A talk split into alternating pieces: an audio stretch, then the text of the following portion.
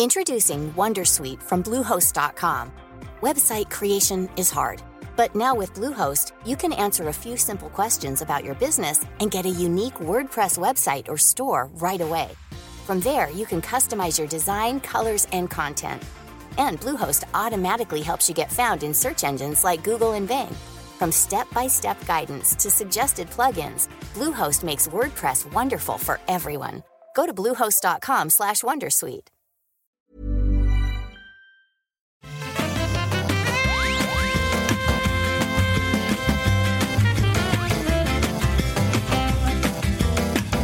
Bonjour à tous et bienvenue sur le Rendez-vous Jeu, l'émission où on vous résume toute l'actu pas tech, internet et gadgets, mais jeux vidéo, PC, console, euh, France, Japon, États-Unis, toutes les news et toutes les infos et tous les jeux, ou presque, sont dans l'émission. Je suis Patrick Béja et aujourd'hui j'ai le plaisir de recevoir euh, Maïté alias Escarina. Comment ça va Maïté? Bah écoute, ça va plutôt bien. J'ai le petit rhume de fin janvier euh, comme que, que, chacun mérite, mais sinon ça va très bien. Je suis très contente d'être là avec vous. Euh, et bonne année du coup, puisqu'on ne s'est pas parlé depuis la, la fin de l'année dernière. Et Tout de pareil. De l'autre côté, il y a un invité euh, avec qui on ne s'est pas parlé depuis bien longtemps et qui entre-temps et m'a rejoint dans le clan des, des papas. Donc, euh, salut Daniel, Daniel Andreev, alias Kamui Robotics. Comment ça va, Daniel? Bah écoute, ça, si je te disais ça va parfaitement, je, je, pense, je pense que je surévaluerais ce, ce commentaire.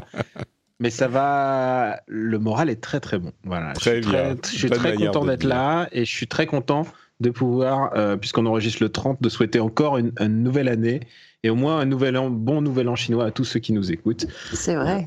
Et donc, euh, ouais, je suis, je, suis, je suis, très très content et je tiens juste sur l'adrénaline. Il n'y a que l'adrénaline qui me fait tenir. Pour, ceux, pour ceux qui ne savent pas, euh, tu as un bébé de quoi Trois semaines maintenant? Euh, il a 19 semaines? jours aujourd'hui. 19 jours, d'accord. Donc on est presque à 3 semaines. Ouais, donc euh, je, je connais sport, ça. Mais, mais je dois, juste, juste avant, juste, juste pour, pour pas. Parce que mon rôle, mon rôle il, est, il est maintenant, il, il existe, mais, mais tout, tout le tout le mérite en revient à la maman. Hein, oh. tout le travail, tout, tout l'enjeu, le mien, le mien maintenant, tu sais quoi. Maintenant, je suis plus qu'un soldat et je suis content d'être là. C'est très bien, c'est très bien. Oui, c'est marrant parce que moi, je, je suis euh, en train, maintenant, je suis passé de l'autre côté de la barrière euh, et donc je, je vois ceux qui escaladent cette barrière derrière moi, je les regarde et je leur fais « Ouais, salut, on est ensemble maintenant. On... T'es un vétéran. Un ouais, c'est ça, exactement. Donc, euh, bon, bienvenue et je suis content que, que, que comment tu l'as dit, tu as le moral? Le moral est bon? Le moral est bon, ouais. Le moral est, est très bon. Super. Mais il est fatigué le moral, mais il est très bon. Fatigué mais très bon, c'est pas mal. Euh, des gens qui ne sont pas du tout fatigués, mais qui sont par contre très très bons, c'est ceux qui soutiennent l'émission sur Patreon, comme Notka, Riichi, Christian euh, Kitros, Alexandre Reynaud, Alexandre Pouchet, Philippe Chabert, Jean-Pierre Soli, Armitage, Fidify et Sébastien. Merci à vous tous et à tous ceux qui font l'effort de soutenir financièrement le rendez-vous jeu sur Patreon. Le lien est dans les notes de l'émission, ça prend deux minutes et non seulement ça fait très plaisir, mais en plus vous avez des petites récompenses super sympas dont je vous parlerai un petit peu plus tard dans l'émission. Mais avant ça, euh, on va se concentrer sur les grosses news et la news principale qui vient après euh, ce dont on a parlé la semaine dernière ou il y a deux semaines plus tôt, eh ben c'est les délais, les décalages, les retards en série dans le monde du jeu vidéo. Et avant de parler de ça, alors je vais vous faire une petite confidence, euh, chers auditeurs, c'est que ça fait à peu près dix jours que j'essaye de mettre en place un système simple pour euh, pouvoir parler et avoir des sons en même temps dans l'émission et c'est beaucoup plus compliqué qu'on pourrait le penser. Je trifouille Voice Meter, mon, mon, mon, mon euh, ma table de mixage, mes euh, euh, cartes son USB, enfin plein de trucs. Bref, je vais finir par y arriver, mais j'y suis pas encore.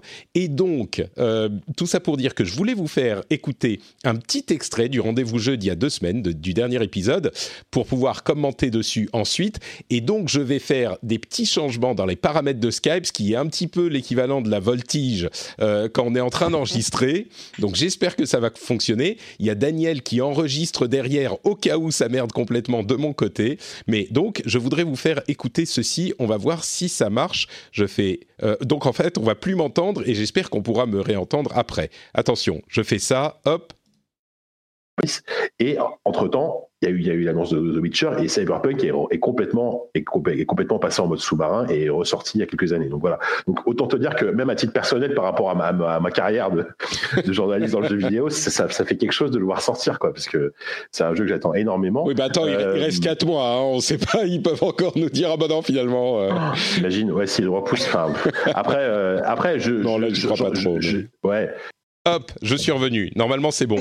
euh, alors, c'est quand même, j'aurais pu être un peu vache et arrêter le, previously on le rendez-vous jeu. J'aurais pu l'arrêter juste quand je dis, ah, mais imagine s'il le décale et ne pas mettre le moment où je dis, non, mais là, j'y crois pas trop quand même. Et j'aurais été une sorte de prophète annonçant le décalage avant qu'il ne soit euh, officiellement annoncé. Euh, c'était vraiment trois heures après la publication de l'épisode.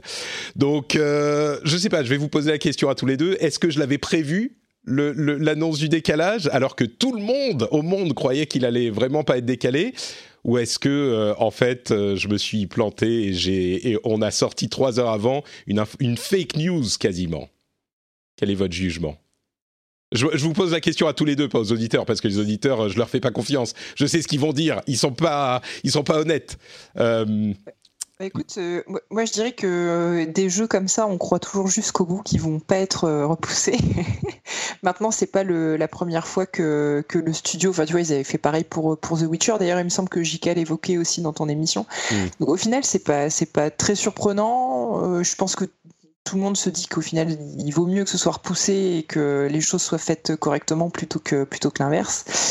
après, moi, ça m'arrange parce que vu que FF7 Remake a été repoussé à une semaine de la sortie originale de, de, Cyberpunk 2077. Là, au moins, j'aurai tout le temps pour le faire. Je me pose plus la question. Donc, c'est très bien.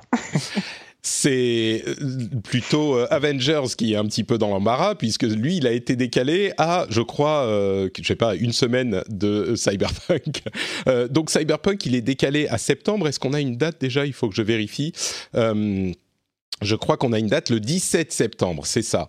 Donc euh, oui, c'était l'annonce qui est venue couronner en fait euh, l'ensemble des annonces de décalage. On a eu Cyberpunk, Avengers et Final Fantasy dont on parlait la dernière fois, Iron Man, Dying Light qui a été décalé, euh, repoussé indéfiniment. Ils ont même pas donné de date. c'est vraiment le, le, festival. Tous les développeurs sont, comme on le disait, en train de pousser aux limites de la nouvelle génération pour sortir avant, mais pas sortir après donc ils sont tous en train de se bousculer un petit peu. Euh, est-ce que toi aussi, euh, Daniel, tu vois ça avec, euh, avec bienveillance, le décalage, ou ça te frustre ou, Alors, plein, de choses à la fois. D'abord, au début, j'étais en train de me dire, mais de quel jeu décalé il parle? Parce que tu n'as pas mentionné Cyberpunk, alors je me disais, mais de quel jeu il parle De Final Fantasy Remake, bien sûr? Et, et ensuite, bah le décalage, euh, il existera toujours et il faut toujours voir que pour un éditeur, c'est un échec parce que tu as toujours envie d'avoir plus d'argent tout de suite maintenant plutôt qu'après. Et euh, pour Final Fantasy VII Remake, par exemple, euh, en l'occurrence, tout le monde s'est dit merde, il retarde d'un mois, c'est un truc stratégique, c'est un truc pour gagner de l'argent sur l'année fiscale suivante, puisque la fin de l'année fiscale, c'est le 31 mars au Japon. donc du coup, on se disait ah bah c'est pour gagner sur l'année suivante. En fait, non, personne n'est content de ce genre de situation. Euh, le truc, c'est que euh, d'abord, euh, il y en a un qui a gagné dans cette histoire. C'est Animal Crossing, parce que Animal Crossing, tout le monde disait Oh non, pauvre Animal Crossing, il va se faire décimer. Il a face à lui, il a Avengers, il a Cyberpunk, il a Final Fantasy VII Remake, il a tous les trucs super hardcore face à lui. Et tout d'un coup, bah, tu te retrouves avec Animal Crossing et Pokémon Donjon Mystère DX, dont tout le monde se foutait. Et maintenant, il est, il est seul tout euh, dans ce enfin, seul tout, il y a quand même Doom Eternal. Hein. Euh, peut-être qu'il ne chasse pas tout à fait sur les mêmes terres. Euh. C'est peut-être pas le même public. Ouais. Doom Eternal, ah oui, c'est la contre-programmation à ce niveau-là. il y a, franchement, ouais, voilà, Doom Eternal, Pokémon et, et, Animal Crossing. Et en plus, Doom Eternal qui la joue hardcore, du genre non, non, nous, on n'a pas des DLC, on est on est des bad boys. Et moi, moi, je suis un peu bah, de toute manière, il y aura un jeu qui m'intéresse par moi. Je suis certain, euh, vu l'industrie du jeu vidéo, que ce soit en import, que ce soit venant du Japon, que ce soit venant de la, la scène indé, venant des États-Unis, tu sais très bien qu'il y a forcément quelque chose qui va sortir un mois ou un autre. Pour eux, le seul enjeu, c'est de sortir à un moment où il y a personne. Et euh, bah, on se souvient de la, toute la valse des retards euh, quand il y avait Red Dead Redemption 2 et personne voulait sortir en même temps, même pas, même pas les fans de Call of ils, avaient peur. Bah écoute, euh, ça fait partie de l'industrie. Moi, je pense surtout aux pauvres gens qui doivent travailler 8 mois de plus, 9 mois de plus sur des jeux pas où ils doivent parfois reprendre tout à zéro, ou devoir, tu vois, je pense à Avengers, parce qu'Avengers, il a vraiment l'air cracra. Et, euh, et, je me dis, putain, ça fait quand même beaucoup, beaucoup de taf. Il y a des...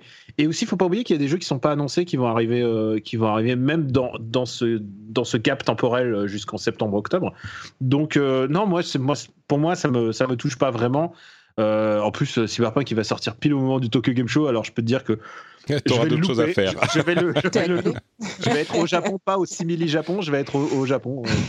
Ouais. Bon, mais attends, euh, peut-être que le Tokyo Game Show va être repoussé. Euh, J'essaie de continuer mes prévisions. euh, ouais, non, mais c'est vrai que il y a les dates. Il y a les dates. oui, mais eh, ils avaient donné une date pour Cyberpunk aussi. On sait jamais. Non, mais c'est, tu vois, c'est très drôle parce que bon. Mais oui, c'est sûr que moi, ça m'affecte pas énormément non plus parce que même les jeux que j'attends, je me dis, s'ils sont pas finis, il faut qu'ils les finissent. Et, et, puis, il y a toujours des bons jeux à faire. Et quand il n'y a pas de bons jeux sur les les deux trois semaines autour de nous il y a les jeux de, des deux ou trois années précédentes euh, qui, restent à faire. Donc euh, c'est vrai qu'on est toujours occupé.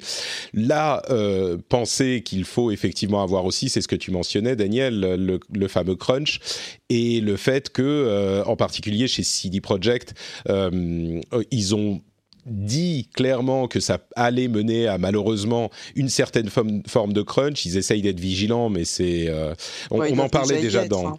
Non, complètement. Ils disent que c'est pas. Mais on peut se poser la question est-ce qu'ils décalent pour éviter le crunch parce qu'ils savent qu'ils ont encore des choses à faire et qu'ils se disent ça va être trop de crunch?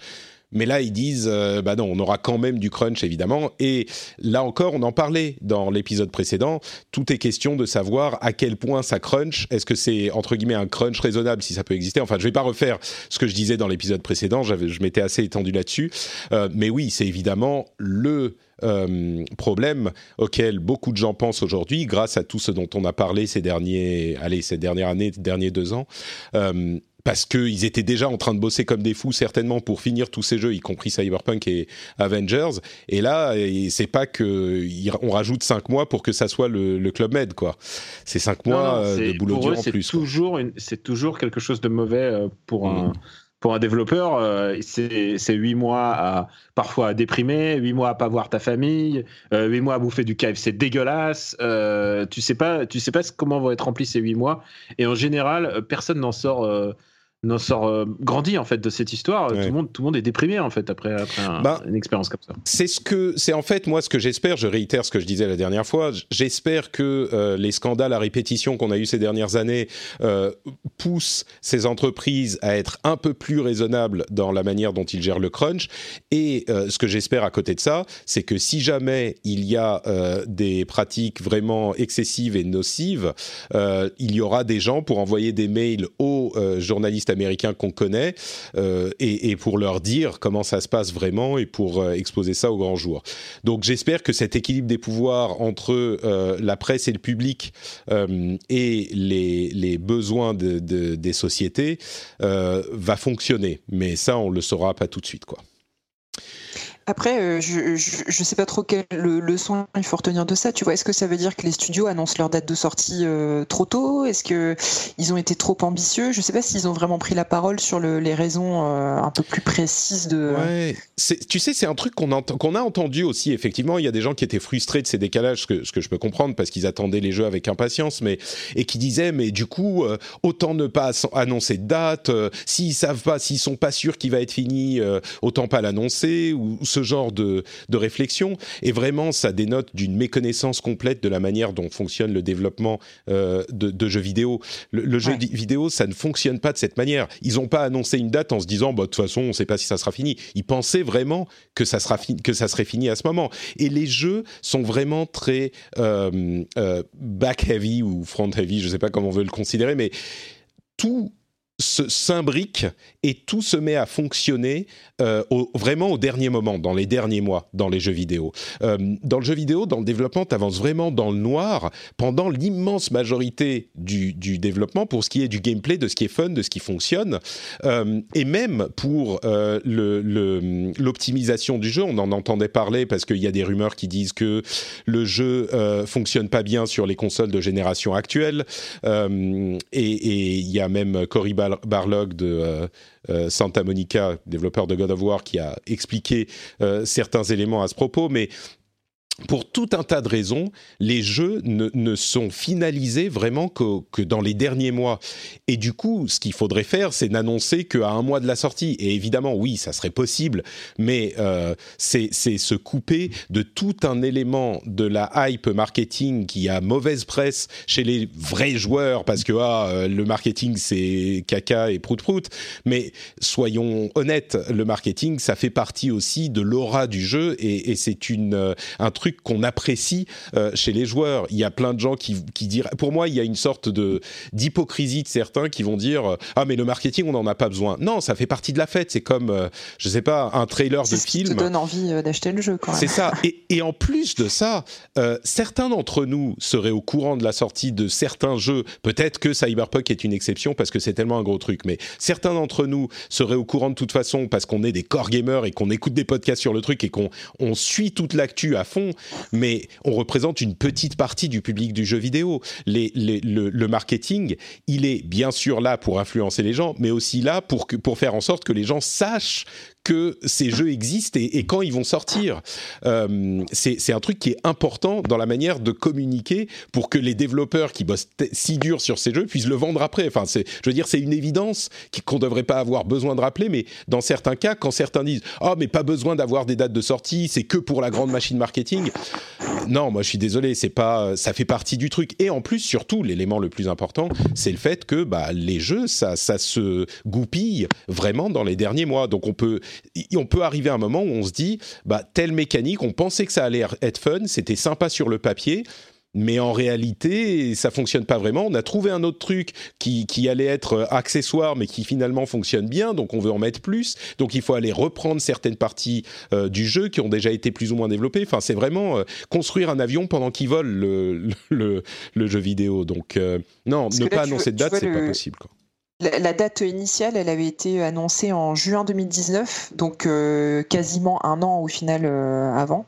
Après, faut, la question, c'est est-ce qu'ils vont re-repousser euh, bah là, je vais dire ça, je pense pas, mais attention à ce que tu dis, ouais, tu vas devoir refaire un montage. mais ouais, est-ce que tu as, une opinion sur la chose des annonces de date de, sortie, toi, Daniel? Parce que c'est vrai que ça a été un truc dont beaucoup de gens ont discuté aussi. Euh, bah écoute, moi j'ai, euh, moi j'aime bien le, côté euh, reveal, on reveal ça et plus que l'industrie du, du reveal de la date en fait, ce qui m'intéresse c'est plutôt les reveals des éléments de jeu en fait, parce que tout est désormais très contrôlé en amont. sur les annonces de jeu, sur qu'est-ce qu'il y a dans le jeu, que bah, du coup, tu as, tu perds un peu de naturel, tu perds un peu de, spontanéité, et qui est rattrapé aussi aujourd'hui parce que pour moi, il y a aussi autre chose qui existe, c'est les leaks. En fait, les leaks des, éléments de jeu. Euh, par exemple, tu, vois, Final Fantasy VII Remake, je pense que ce, qui lui a fait plus de mal que les doubles retards qu'il a eu, enfin, toi, ça a été un développement compliqué, c'est euh, le leak qui a eu lieu euh, il y a un mois et qui raconte à peu près tout le jeu euh, le déroulement du jeu, tu sais quels sont les persos, tu sais comment ça va s'arrêter parce que ces mecs-là, euh, sur la démo, ont laissé la plupart des, des assets. Enfin, il suffit aujourd'hui, maintenant, il suffit d'être un, bon codeur pour, euh, fouiller, pour fouiller le code et vérifier ce qu'il y a dedans. Et donc, du coup, bah, l'essentiel du jeu a déjà leaké alors que le jeu a été retardé. Et je pense que ça, ça fait beaucoup plus de mal euh, à la carrière d'un jeu que le retard.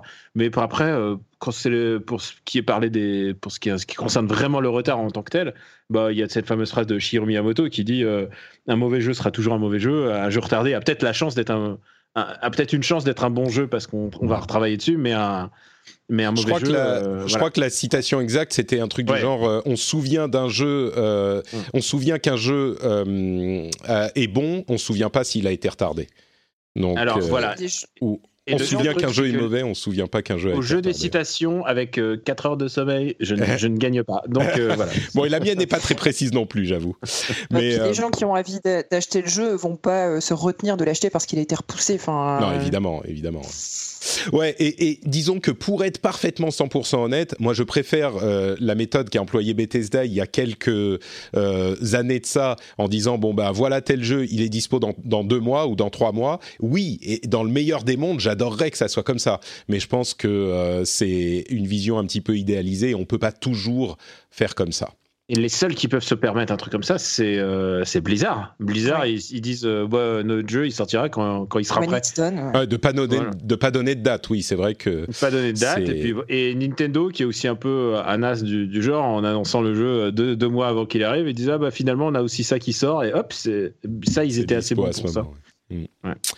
Bon, enfin voilà, en tout cas, euh, c'est vrai que même s'il y a des jeux qui sont décalés régulièrement, là c'est un festival particulièrement fourni euh, et c'est, je pense, un symptôme de cette année qui est une année. Euh, on parlait d'une année de transition l'année dernière, enfin certains parlaient d'une année de transition l'année dernière, moi j'étais pas tout à fait d'accord.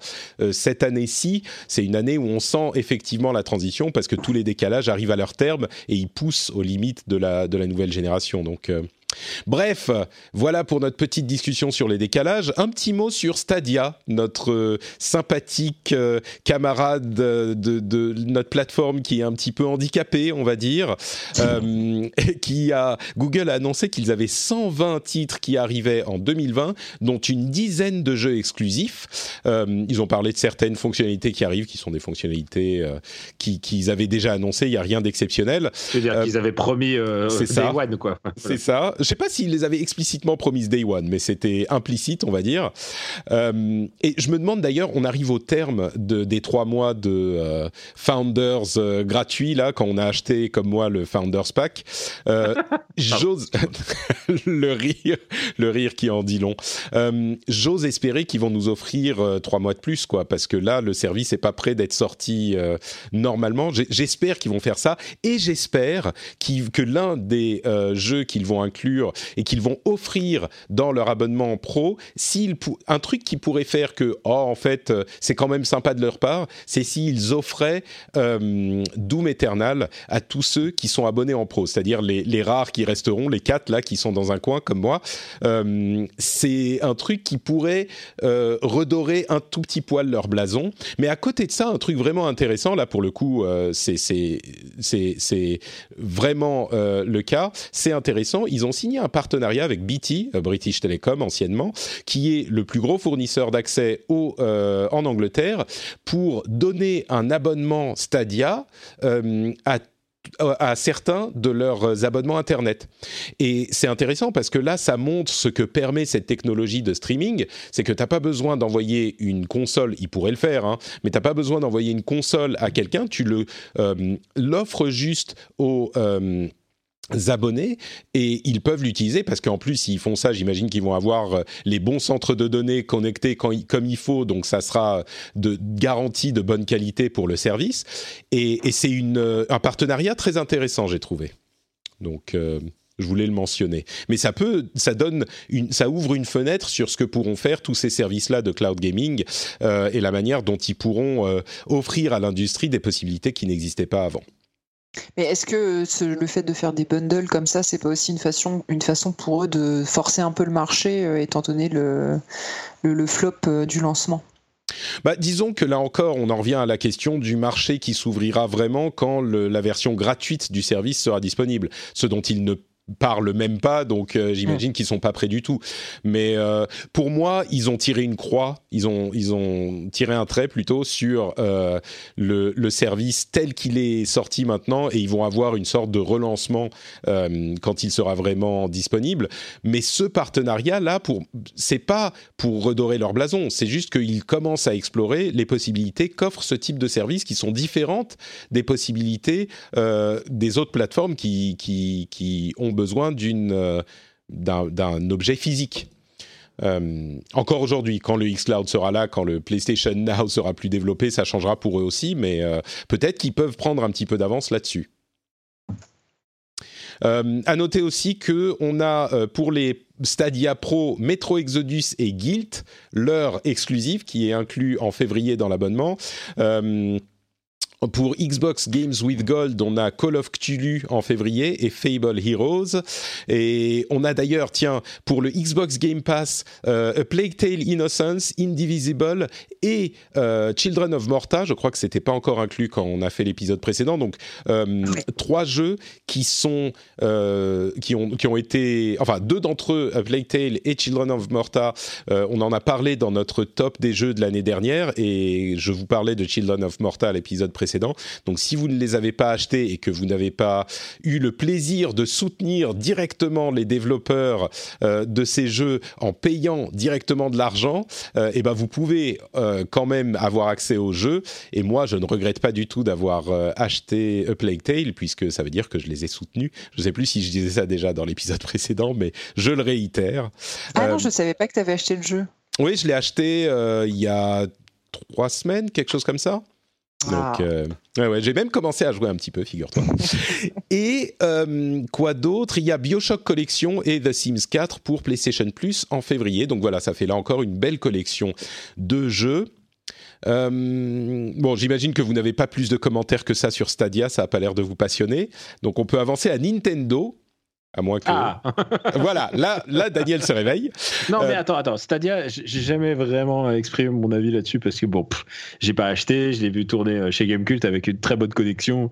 Tu sais quoi, ça, ça nous a donné beaucoup de vannes, Stadia, c'est vrai, et ça nous en donnera encore beaucoup, mais en vrai, je suis assez déçu que ça fonctionne aussi mal, que les promesses sont pas tenues parce que ça aurait été vraiment intéressant, une, une offre comme ça. Je pensais vraiment que ça pourrait avoir un impact sur l'industrie. Euh, et, pour l'instant, on a une espèce de prototype qui tourne euh, bif bof et, enfin pour ce que j'en ai vu. Donc je trouve ça vraiment dommage. Mais voilà, c'était juste mon, mon opinion sur mm. Stadia. Euh, on, verra, on verra dans 2-3 ans quand il y aura quelque chose qui va, qui va sortir dans le jeu. Moi, je reste convaincu que les fondamentaux sont, sont solides et, donc, et que ça va avoir une influence et que ça va devenir une partie de notre panneau, de, de notre panorama de manière de jouer. Mais oui, pour le moment, on n'y est pas encore. Pardon, que je t'ai interrompu non, c'est pas grave. Non, moi je, voulais juste rebondir. Alors pas sur la partie Stadia, mais sur le reste de ce, dont tu parlais. Euh, moi j'étais très contente pour Children of Morta parce que ça faisait un moment que j'hésitais à me le prendre sur Switch et du coup quand j'ai vu qu'il est sorti sur le Game Pass, je me suis dit qu'est-ce qu'elle est bien cette offre quand même. Et j'ai pu euh, j'ai pu tester et j'aime beaucoup le j'aime beaucoup le jeu. Par contre, euh, le pendant de ça, c'est j'en discutais un petit peu sur Twitter avec quelques personnes qui me disaient que du coup maintenant elles commençaient à se poser des questions sur l'achat de jeu et à se dire est-ce que je l'achète maintenant? Parce qu'il va peut-être sortir sur le Game Pass. Et euh, voilà, tu sentais des, commentaires un peu en demi-teinte comme ça de, jeux qui se disent, au final, est-ce que euh, pour, les éditeurs et les, studios de jeux derrière, euh, est-ce que ça va quand même pas être à double tranchant tout ça euh Alors après, je connais pas les, montants, euh, les montants derrière négociés. Euh. Ça, c'est tenu secret, donc on ne sait pas effectivement. Ce qui est sûr, c'est qu'il y a des montants. Mais je crois que pour ce genre de personnes, oui, ça va avoir un petit effet. La question, c'est de savoir si c'est compensé par les montants obtenus par Game Pass.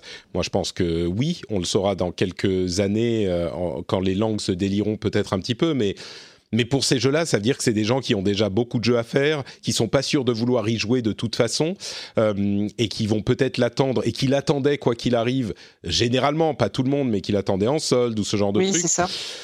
Voilà, moi je crois que euh, c'est c'est ça va influencer en partie, mais à voir si ça phagocytera ce type de vente, je, ne suis pas convaincu. Je crois que les gens qui veulent un jeu, s'ils le veulent vraiment, bah ils l'achètent. Le prennent Day One. C'est ça, voilà, Day One ou, quand ils entendent parler du truc et qu'ils se disent ah bah ça pourrait être pas mal. Les, je veux dire, on le voit bien, personne ne s'est mis à arrêter d'acheter des jeux parce que le, le, le, Game Pass existe.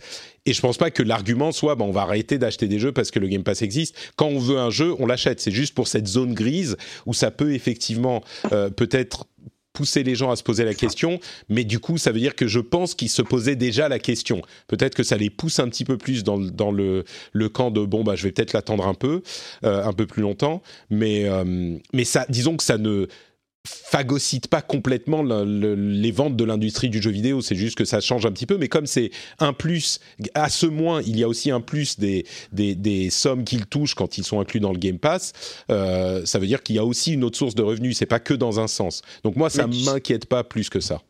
Mais tu sais, c'est une vraie question de l'industrie que je me pose depuis euh, presque Mais tout le monde an se la deux pose, ans. bien sûr. Parce que j'ai acheté un PC il y, a, il y a environ deux ans euh, pour streamer, pour twitcher.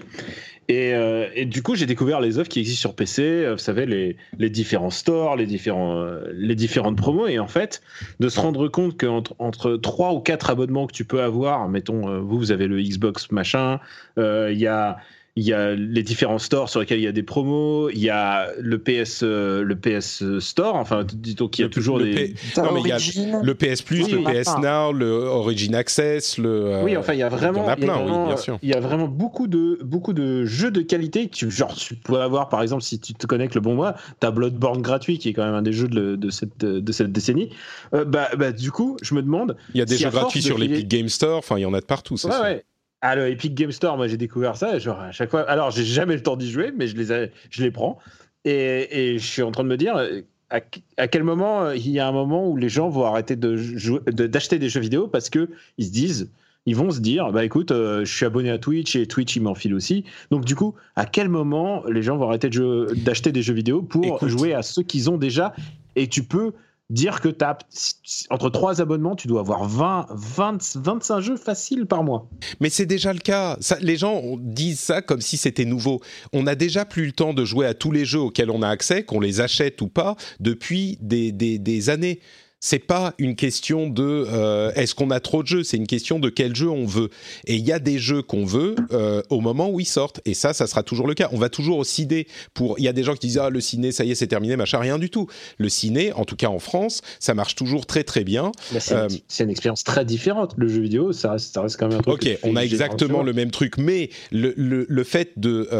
T'as raison, tu as tout à fait raison Daniel, mais le fait d'y jouer quand il sort, il y a plein de gens qui veulent... Il y a qu'à voir comment les gens ont réagi quand Cyberpunk a été repoussé, mais pas que lui. Enfin, il y a plein de jeux, euh, tu as envie d'y jouer quand il sort. Et... Ah, ouais. euh, il y a évidemment des gens qui vont encore plus se poser des questions. Et moi, il y a euh, quelques années de ça, quand c'était pas mon boulot, quand j'étais étudiant, quand j'avais un petit peu moins d'argent, évidemment que je me posais la question. Et, et j'allais même peut-être me tourner vers certaines pratiques illégales pour obtenir certains jeux quand j'étais très jeune. Donc ces problèmes-là ont toujours existé. Mais là, la différence, c'est que tous ces autres moyens d'obtenir des jeux, faut pas se leurrer, euh, faut se demander à qui profite le crime en fait. Il y a de l'argent quand même là-dedans, et l'argent arrive jusqu'aux développeurs et jusqu'aux éditeurs. C'est pas que euh, quand il est magiquement disponible sur le Game Pass ou le PlayStation Plus ou je sais pas quoi, euh, il n'y a pas d'argent pour cette euh, pour cette transaction. Ou même s'il n'y a pas autant d'argent, il y a un effet euh, de, de remise sur le devant de la scène qui fait que les gens vont s'y réintéresser et puis des ventes vont revenir. Et ça, on pourrait se poser la question et se dire est-ce vraiment le cas? Mais l'expérience, qui est encore jeune, donc ça pourra changer, mais l'expérience nous montre que oui, c'est vraiment le cas. Euh, Il y a des jeux qui, euh, quand ils reviennent sur le devant de la scène par ce biais, eh ben, continuent à se revendre. Euh, Mais tu vois, à, titre d'exemple, j'ai fait Jedi Fallen Order pendant mes vacances de Noël et ben je n'ai pas acheté le jeu, j'ai pris un mois d'abonnement à Origin, là je sais plus, à Origin, Origin Access et du coup bah, j'ai payé, je sais plus, j'en ai eu pour une dizaine d'euros. Bah forcément ça fait moins d'argent dans les caisses de. Ah, Bien sûr, mais ils se disent leur calcul, et peut-être que c'est un mauvais calcul, mais ils se disent bah il y aura plus de gens qui vont euh, rester abonnés parce que si on a suffisamment de bons jeux, c'est le modèle Netflix. Netflix, tu peux t'abonner euh, un mois, voir tout ce qui t'intéresse et te désabonner. Et bien sûr qu'il y a plein de gens qui font ça, mais dans l'ensemble, j'ai pas l'impression que Netflix soit une société euh, assoiffée qui qui qui qui fait pas d'argent. Donc toutes ces préoccupations, je les comprends et elles sont légitimes. Je dis pas qu'elles sont pas légitimes, mais j'aimerais bien que on sorte un tout petit peu de nos euh, terreurs irrationnelles qui sont basées sur rien d'autre que des impressions. Sur, euh, euh, étant donné qu'on a de l'autre côté euh, de nombreux euh, témoignages et pratiques qui semblent indiquer que les développeurs s'y retrouvent. Le jour où il y a des développeurs qui nous qui, qui, De toute qui viendront nous dire nous on est asphyxiés, on n'y arrive plus. Et évidemment il y a des petits, mais tout ce qu'on voit depuis des années, c'est qu'on a une comment dire, de plus en plus de jeux, de plus en plus de développeurs et énormément de développeurs qui s'y retrouvent. Et pas que des gros. C'est pas que les Activision et les EA et les Ubisoft qui s'y retrouvent. On a des tonnes de euh, petits développeurs, euh, de, développeurs indés qui sont des, histoires à succès phénoménales. euh, par tous les biais qu'on a et qui, qui, font rentrer de l'argent par différents biais euh, qui existent comme ça. Alors oui, peut-être que à terme, le, ce type de, d'abonnement et de pratiques vont changer les comportements à tel point que ça deviendra problématique. Et à ce moment, peut-être qu'on pourra en reparler. Mais aujourd'hui, le fait de se poser la question, je peux le comprendre, mais il n'y a vraiment rien qui indique concrètement que euh, ces peurs se concrétisent. Et on commence à avoir, avec toutes ces pratiques, un certain nombre d'années, peut-être pas avec le Game Pass, mais avec les PlayStation Plus et les Xbox euh, Gold, etc., on commence à avoir euh, assez de, recul pour décerner des tendances, pour discerner des tendances. Et, aucune, je crois, ne semble indiquer que les développeurs sont mécontents de ces systèmes. Donc, euh, excusez-moi, je pars dans des grandes, des, grandes des grands discours, mais on pardon. quand même, tu sais. Ah, religieusement. Est-ce que je vous convainc un petit peu ou est-ce que euh, vous vous dites non non mais Patrick il part dans ses délires et et moi, je, suis, je, pense que l'industrie va toujours nous surprendre. Mm. Et, tu sais quoi Personne ne pensait voir Nintendo euh, tel niveau euh, il, y a, il y a 4 ans. Et voilà où ils sont hein, en faisant, en faisant parfois en ressortant la moitié de leur catalogue. Écoute, euh, je pense qu'il y a toujours des surprises.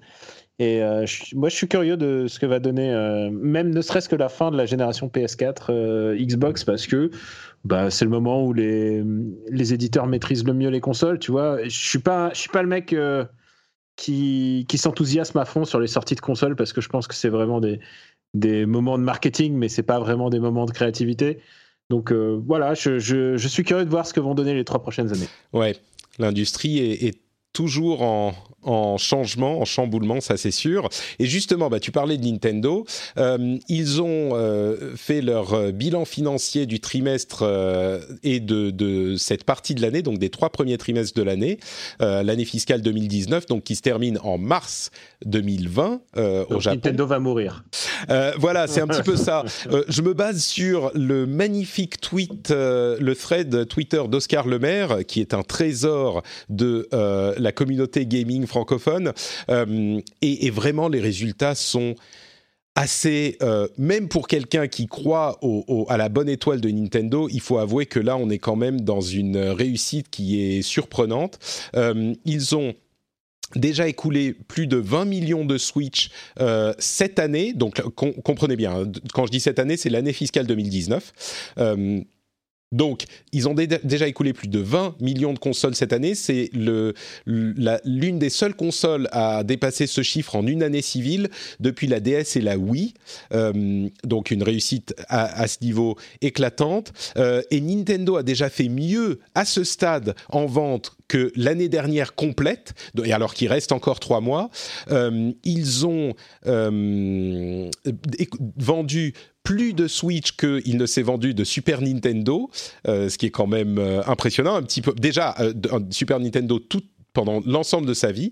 Bon, c'est pas la meilleure console encore de l'histoire, mais ils sont vraiment bien partis. Ils sont au-delà, je crois, de la PlayStation 4. Et PS4, je crois. Ouais, c'est ça. Euh, toujours le seul truc qu'ils n'arriveront pas à rattraper, c'est la Wii. C'est ça, voilà. Ça, ça va être compliqué. 16 euh, millions de Pokémon Sword and Shield, malgré les problèmes de Dexit, de machin. Euh, c'est le meilleur démarrage de l'histoire pour un jeu Pokémon. Astral Chain, qui a vendu 1 million. grosse surprise. Ils vendent pas souvent 1 million du côté de chez Platinum, quand ils sont pas en partenariat. quoi d'autre? Luigi's Mansion, ça va très bien. Ring Fit, 2,17 millions. Euh, sur Ring Fit, alors que c'était un petit truc qui nous a fait rigoler. Absolue, euh, en rupture en France, mais aussi en rupture au Japon, où il faut faire la, il faut participer à une loterie si tu veux être sûr de l'avoir. Sinon, il n'y en aura pas avant mars, tu vois. Donc, ils, mettent en jeu les, les, les Ring Fit Adventure. 16 euh, millions, là on est sur les ventes totales toujours, 16 millions pour Zelda Breath of the Wild, 16 millions, rendez-vous compte. Les meilleurs jeux Zelda, ils atteignent généralement 8 euh, millions plus ou moins, et généralement on est plutôt à 4 millions. 16 millions pour Zelda, invraisemblable. Euh, Mario Kart 8 Deluxe, 4 millions d'exemplaires. Bon là encore c'est le fait de, ressortir les, les ratés, enfin les jeux qui ne sont pas vendus sur Wii U parce que les Wii U ne se sont pas vendus. Je répète, comme à chaque fois, mon mantra, ma prière que euh, Mario 3D World arrive sur euh, sur Switch euh, pour que je puisse le refaire. Je l'ai vraiment aimé et je pense que là c'est une question de de moi parce que à chaque fois qu'ils sortent un truc sur Switch, c'est c'est un, un, une comment dire une un, une presse à billets. et voilà, il y a d'autres chiffres peut-être que vous pouvez mentionner certains d'entre eux, mais dans l'ensemble, enfin réussite éclatante de Nintendo cette année encore quoi. J'étais assez étonné euh, par le par ce qui concerne Pokémon, meilleur euh, lancement euh, historique. Enfin, je, je, je, m'y serais jamais attendu quoi. Il a fallu que je le lise pour le pour le pour l'apprendre déjà, mais ça me semble ça me semble assez invraisemblable quoi. Ouais, c'est c'est surprenant, hein, mais c'est effectivement ce qui est encore plus comment dire, frappant pour moi, c'est à quel point, encore une fois, dans notre petit microcosme de gamers, on entend parler des, euh, des frustration des joueurs les plus vocaux et que en fait euh, ça se traduit jamais dans la dans la réalité. Ah bah, le, euh, le, boycott de Pokémon, il a vachement bien marché. Hein. Ouais, exactement, c'est ça. Bravo les euh, mecs. Hein. et c'était le cas pour les frustrations sur l'Epic Game Store qui a est lui aussi une réussite éclatante. Enfin, il faut vraiment encore plus qu'avance et on a eu preuve sur preuve que les, les gamers énervés, ils font beaucoup de bruit, mais c'est pas surprenant que enfin, je veux dire, on peut. C'est la minorité euh, visible, quoi. Voilà, exactement. Et, si on, et si les sociétés finissent par les ignorer, euh, c'est pas si étonnant que ça parce que ils sont, ils représentent pas le, le public euh, au sens large. Je pense, je pense qu'il faut toujours garder, une, pour eux en tout cas, il faut garder. une oreille vers les gens qui se plaignent parce que parce que tu vois quand il y a les gens ils disent voilà là là un personnage de plus de Fire Emblem dans dans Smash Bros, ça suffit. Peut-être qu'il faudrait les écouter maintenant. C'est bon, c'est bon. Il y, a, il y a 8 persos de Fire Emblem, c'est bon. C'est pour ça qu'il y a eu un mode 8 joueurs dans, dans Smash Bros. Mais sinon, euh, ouais, les appels à boycott sont insensés. Enfin, tout ça, c'est. Enfin, de toute manière, c'est comme les pétitions sur Internet. Le jour où ça marchera un jour, euh, faudra. Ouais, ça changera les choses. On allumera, quoi. On allumera un cierge, quoi. Mais euh, ouais, non. Quand tu vois tout d'un coup que des trucs comme que Link's Awakening, euh, il fait, euh, je sais plus, il a fait 4 millions, euh, je sais pas combien il a. Ouais, ouais, c'est 4 millions Link's Awakening, c'est ça. Non, voilà, enfin que, que, que. Surtout, moi, ce qui me paraît important cette année, c'est Fire Emblem Free Houses, qui, tu vois, tu te disais. le sortir au milieu de l'été, personne n'en a rien à foutre et tout ça. Et en fait, c'est le gros carton, c'est le jeu de l'été de tout le monde, tous les gens qui y ont joué, moi inclus. Non, vraiment, c'est c'est vraiment. c'est Il joue la contre-programmation à fond. Et ça fonctionne, quoi. Et regarde, même les jeux qui, même les jeux qui ont, qui ont marqué, euh, qui ont marqué leur époque sur Wii, par exemple, euh, je pense à Xenoblade. Bah, Xenoblade, quand il va ressortir, bah, ça va être un énorme carton parce que les gens vont, mm. vont, vont, répondre présent. Il y a juste, euh, je trouve que Tokyo Mirage Session, il se fait un peu dérouiller au Japon, j'ai vu, en termes de vente. oui, bah là, on n'est plus dans les, dans les gros porte-étendards non plus. On n'est pas dans, les gros porte-étendards, mais je pensais qu'il ferait mieux. Mais après, tu mm. sais quoi, tu es toujours surpris parce que, tu vois, Astral Chain, j'aurais jamais pensé qu'il fasse le million worldwide, et pourtant, voilà. Il y est. Ouais. Ce qui est ouf, c'est quand tu vois d'où ils sont partis avec la Wii U et à quel point ils ont réussi à rebondir, c'est admirable quoi. Euh, ça, j'avoue que moi j'étais le premier euh, déçu des, des, performances de la Wii U, enfin que je comprenais très bien parce que la machine n'était pas extraordinaire, et euh, sceptique sur la Switch au moment de l'annonce, et je suis très content de. Je vais vous dire, il y a ça c'est Iwata. Hein. Ouais, ouais. Iwata avait tout, avait tout prévu et il a prévu genre sur 4-5 ans et là, ce qui va être intéressant, c'est la quatrième et la cinquième année. C'est le moment où mm. euh, les plans d'Iwata, enfin, euh, ce qui se dit, hein, c'est ce que Iwata avait prévu pour des années à, l'avance. Et maintenant, bah, on va, ils vont arriver au moment où ils sont leaders, ils, sont, ils, ont, ils ont le marché en poche et maintenant, qu'est-ce que tu fais quand tu es leader? Voilà, c'est ça mm. l'enjeu de Nintendo maintenant. Ouais, enfin bon, leader, je sais pas si on peut dire ça quand même ah, parce bah, que clairement, c'est les trendmakers, c'est clairement les trendmakers en matière de jeux vidéo. Je veux dire, euh, bien sûr, euh, tu vas me dire The Last of Us 2, euh, Last of Us 2 et tout ça, mais Nintendo quand même, c'est ceux qui ont la Vista en ce moment et, bah, c'est ceux qui sont le plus visibles, c'est ceux qui ont la console la plus récente. Tu vois, la nouvelle mm. console la plus récente. Je veux pas diminuer les, les mérites de Nintendo, clairement. Enfin, on vient de, de chanter leur louange pendant euh, pendant quelques une dizaine de minutes, mais euh, dire ils sont leaders, euh, disons c'est ceux qui font les choses les plus éclatantes et ils transforment tout en or, tout ce qui touche en or. mais on a de l'autre côté, même si leur chiffre d'affaires jeux vidéo baisse du côté de Microsoft, on parle de trend, bah, leur Game Pass c'est quand même un truc qui, on, on, vient d'en discuter, est, est, en train de chambouler l'industrie. la console avec la plus grande base installée, bah, c'est quand même la PlayStation 4 aujourd'hui. Et comme tu le disais, bah, les nouvelles consoles c'est très bien. Au début, c'est le signal, mais c'est un signal qui se concrétise au bout de un ou deux ans. Donc la PlayStation 4, elle va continuer à, compter énormément sur les années qui viennent. Euh, leader, je ne sais pas si on peut effectivement dire ça de manière euh, définitive. Euh, énorme succès, ça c'est certain, mais enfin bon, c'est sûr que ça va être hyper intéressant de voir ce qu'ils vont en faire de leur succès dans les années à venir. Moi, ce que je note aussi, c'est que euh, de la même manière que quand la dernière génération, donc PlayStation 4 et Xbox One, est arrivée, il y a plein de journalistes tech il faut se méfier des journalistes tech parce qu'ils pensent qu'ils connaissent l'industrie du jeu vidéo, mais en fait, ils la voient par le prisme de l'industrie qu'ils connaissent, qui est une industrie cousine, qui est celle de la tech. Et il y en avait plein qui disaient ah mais les consoles c'est fini, euh, tout le monde est sur les apps maintenant, tout passe par les apps, euh, on n'a plus besoin de consoles. Et évidemment, enfin les gens qui connaissent le, jeu vidéo se doutaient bien que c'était pas le cas. Et l'autre truc qu'ils disaient, c'était euh, on n'a pas besoin de machines portables. Nintendo devrait devenir un éditeur et sortir ses jeux sur euh, toutes les, machines des autres et ils iraient beaucoup mieux. Et bien sûr, euh, ceux qui connaissent l'industrie se disaient que c'était pas vraiment le cas et euh, espéraient le, retour de Nintendo et le succès de Nintendo parce qu'ils ont un truc différent et, on a besoin. il y a de la place pour une machine dédiée, même portable. Et ben là, ils l'ont effectivement prouvé une fois de plus. mais donc, bref, tout ça pour vous dire, quand les journalistes exclusivement tech font des prédictions et des grandes déclarations sur le jeu vidéo, je crois qu'il faut s'en méfier un peu. Bref. Euh, pardon? Tu as tout dit. Bon, j'essaye. On, espère juste que JK se sentira pas visé par ce que tu as Ah bah JK est un journaliste jeu vidéo euh, en plus de journaliste tech. Il fait, de la tech aussi. Ouais, Ah mais moi aussi je fais de la tech. On peut hein. embrasser JK à chaque fois que j'entends sa voix. Je suis, je suis vraiment, genre je suis. Tu es ému, émoustillé? Non mais c'est pas émoustillé, c'est genre ça m'apporte. Euh, ça m'apporte une espèce de satisfaction. Euh, vraiment, j'adore sa voix. Il me, c'est un mec, j'adore ce mec. Voilà. Bon, Donc bah, j'embrasse Jika. Je sais pas s'il si, m'écoutera, mais Jika, je, t'aime. écoute, je lui dirai au prochain épisode, il est là tous les mois, donc euh, je, lui, je lui ferai passer le message. Moi, je, je l'aime beaucoup aussi, aussi, notre petit Jika.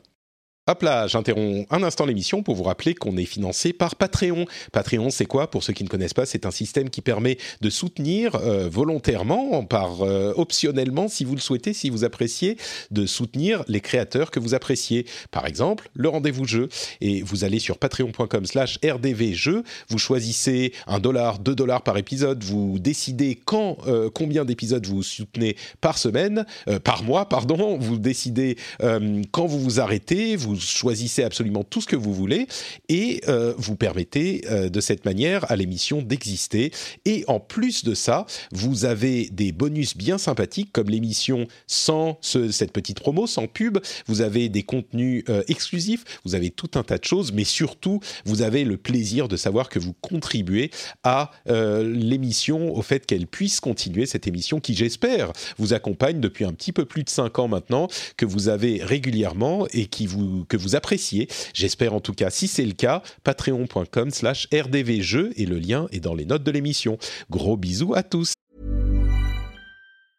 Hey, I'm Ryan Reynolds. Recently, I asked Mint Mobile's legal team if big wireless companies are allowed to raise prices due to inflation. They said yes. And then when I asked if raising prices technically violates those onerous two-year contracts, they said, what the f*** are you talking about, you insane Hollywood ass?"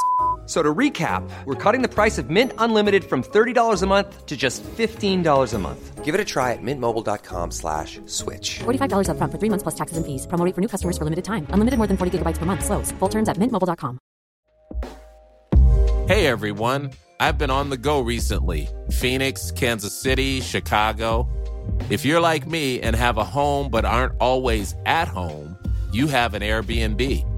Hosting your home or a spare room is a very practical side hustle. If you live in a big game town, you can Airbnb your place for fans to stay in. your home might be worth more than you think. Find out how much at airbnb.com/slash host.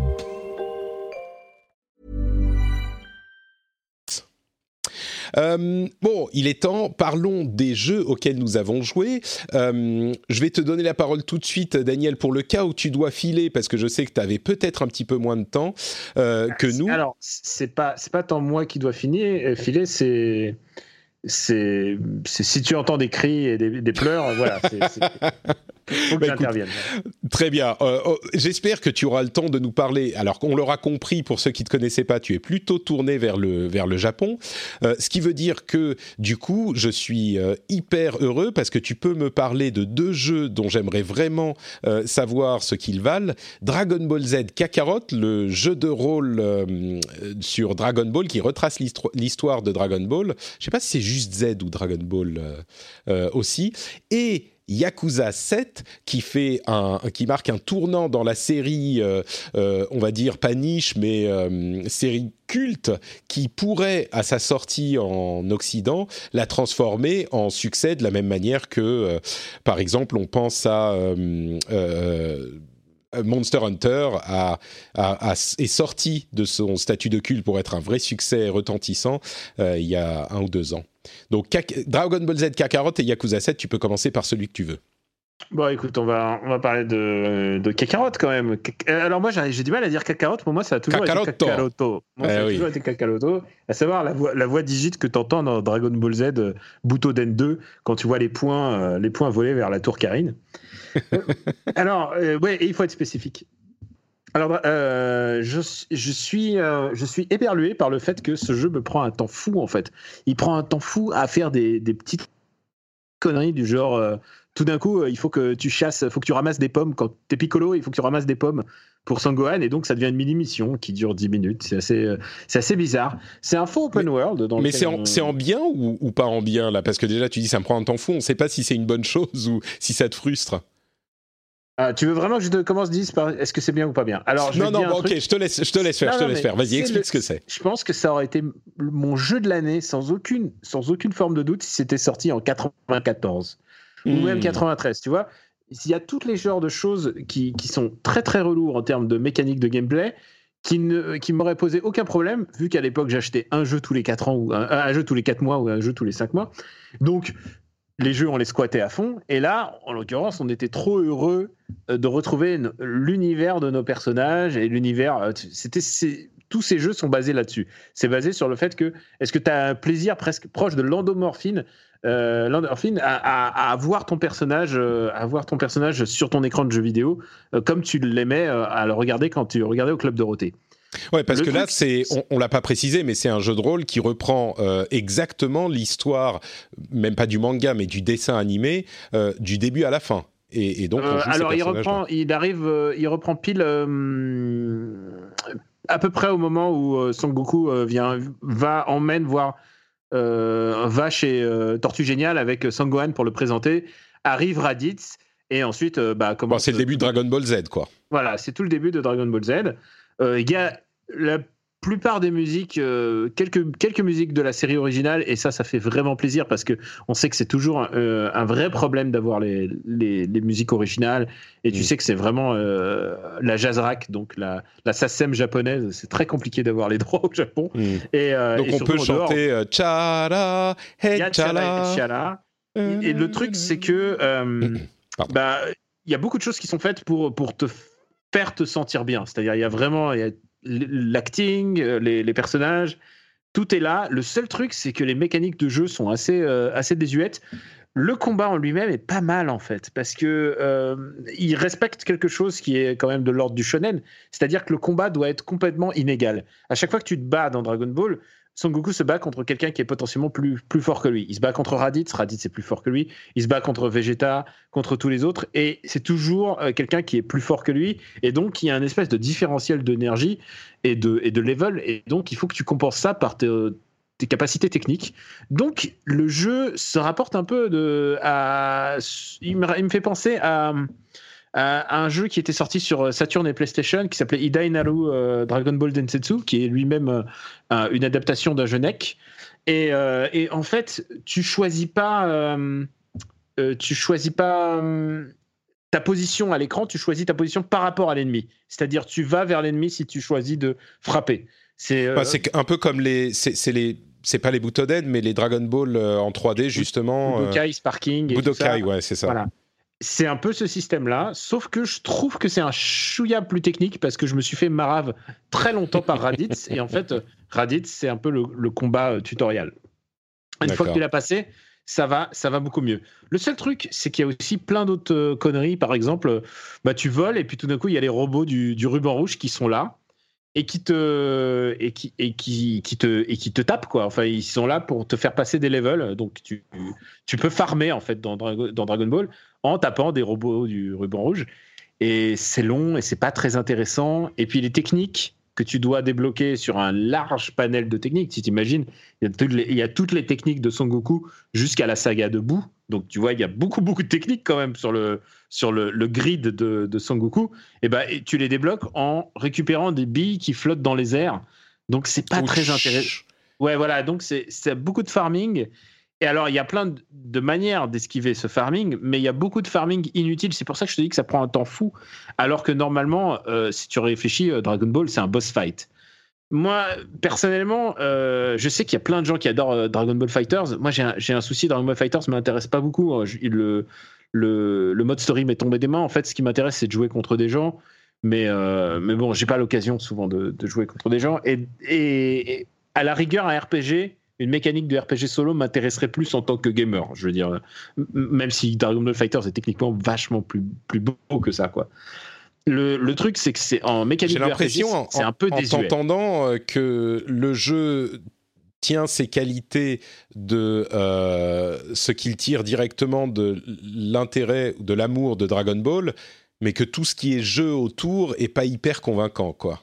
Non, non, c'est le jeu autour est, la technique est assez dégueulasse. Je me souviens plus qui me disait que euh, le cel shading maintenant c'est le parent pauvre de la 3D, c'est-à-dire c'est le truc qu'on fait pour masquer les, les défauts.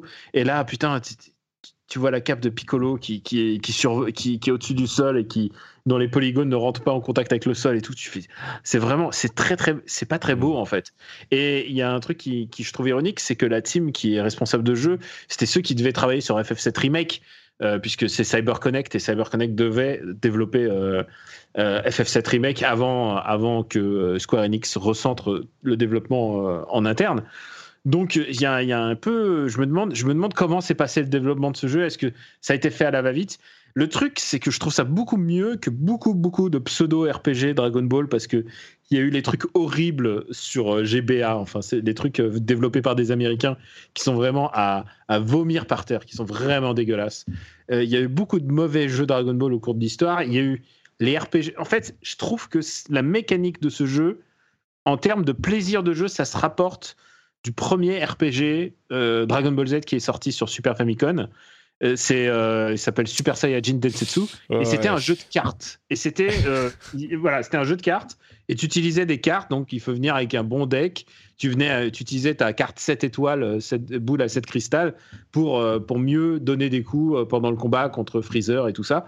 Et c'était pas mal. Et moi, pour moi, ça avait été un de mes JRPG de ma life parce qu'il est sorti pile au moment où je regardais la série et qu'à la fin, euh, si tu pouvais, euh, euh, si tu réussissais ton truc, et ben tu te battais contre le boss caché qui était Vegeta Super Saiyan.